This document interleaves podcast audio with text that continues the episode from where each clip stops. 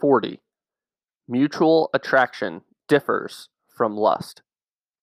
1. During our last reflection, we asked ourselves what the lust was which Christ spoke of in the Sermon on the Mount. Let us recall that he spoke of it in relation to the commandment do not commit adultery. Lust itself, more exactly, looking at lustfully, is defined as adultery committed in the heart. That gives much food for thought. In the preceding reflections, we said that by expressing himself in that way, Christ wanted to indicate to his listeners the separation from the matrimonial significance of the body felt by a human being, in this case, the man, when concupiscence of the flesh is coupled with the inner act of lust. The separation of the matrimonial significance of the body causes at the same time a conflict with his personal dignity, a veritable conflict of conscience. At this point, it appears that the biblical, hence also theological, meaning of lust is different from the purely psychological. The latter describes lust as an intense inclination toward the object because of its particular value, and in the case considered here, its sexual value. As it seems, we will find such a definition in most of the works dealing with similar themes. Yet the biblical interpretation, while not underestimating the psychological aspect, places that ethic in relief above all, since a value is being impaired. I would say that lust is a deception of the human heart in the perennial call of man and woman, a call revealed in the mystery of creation, to communion by means of mutual giving. In the Sermon on the Mount, Christ referred to the heart or the internal man. His words do not cease being charged with that truth concerning the principle to which, in replying to the Pharisees, he had reverted to the whole problem of man, woman, and marriage. 2. The perennial call, which we have tried to analyze following Genesis, and in a certain sense, the perennial mutual attraction on man's part to femininity and on woman's part to masculinity, is an indirect invitation of the body. But it is not lust in the sense of the word in Matthew 5 27 to 28. That lust carries into effect the concupiscence of the flesh, also and especially in the purely internal act. It diminishes the significance of what were, and in that reality do not cease being, that invitation and that reciprocal attraction. The eternal feminine, just like the eternal masculine for that matter, on the level of historicity too, tends to free itself from pure concupiscence and seeks a position of achievement in the world of people. It testifies to that original sense of shame of which Genesis 3 speaks.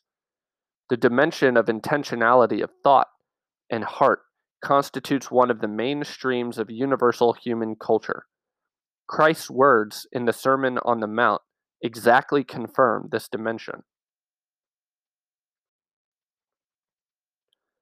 3. Nonetheless, these words clearly assert that lust is a real part of the human heart.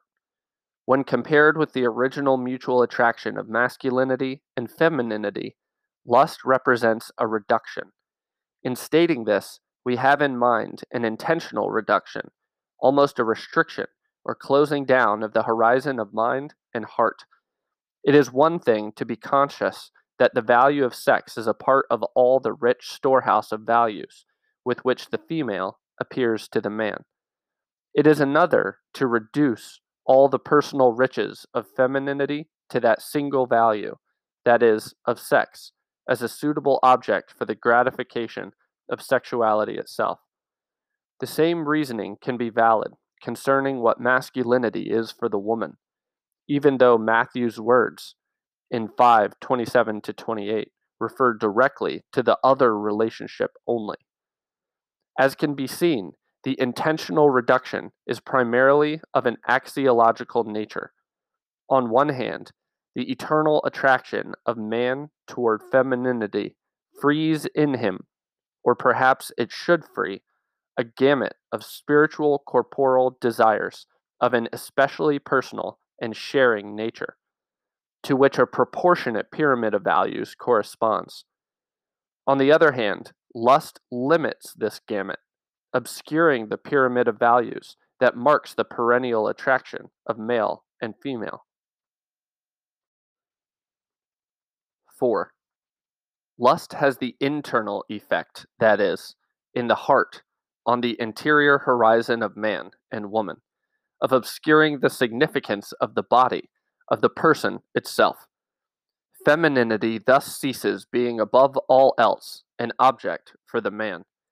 It ceases being a specific language of the spirit. It loses its character of being a sign I would say that it ceases bearing in itself the wonderful matrimonial significance of the body. It ceases its correlation to this significance in the context of conscience and experience. Lust arising from concupiscence of the flesh itself, from the first moment of its existence within the man, its existence in his heart, passes in a certain sense close to such a context. Using an image, one could say that it passes on the ruins of the matrimonial significance of the body and all its subjective parts. By virtue of axiological intentionality itself, it aims directly at an exclusive end to satisfy only the sexual need of the body as its precise object.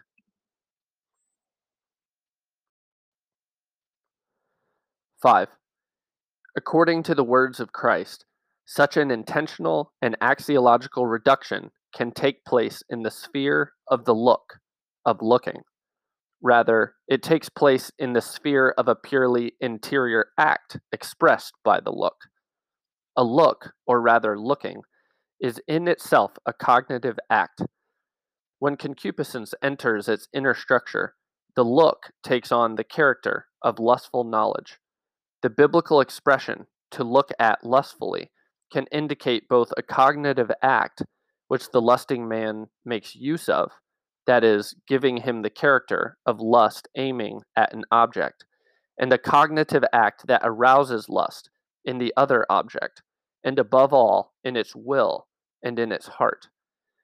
As is seen, it is possible to place an intentional interpretation on an interior act being aware of one and the other pole of man's psychology. Knowledge or lust understood as appetitus, which is something broader than lust, since it indicates everything manifested in the object as aspiration, and as such always tends to aim at something, that is, toward an object known under the aspect of value. Yet, an adequate interpretation of Matthew 5 27 to 28 requires us, by means of the intentionality itself of knowledge or of the appetitus, to discern something more, that is, the intentionality of the very existence of man in relation to the other man. In our case, it is the man in relation to the woman, and the woman in relation to the man. It will be well for us to return to this subject Concluding today's reflection, we add again that in that lust, in looking at lustfully, which the Sermon on the Mount deals with, for the man who looks in that way, the woman ceases to exist as an object of eternal attraction.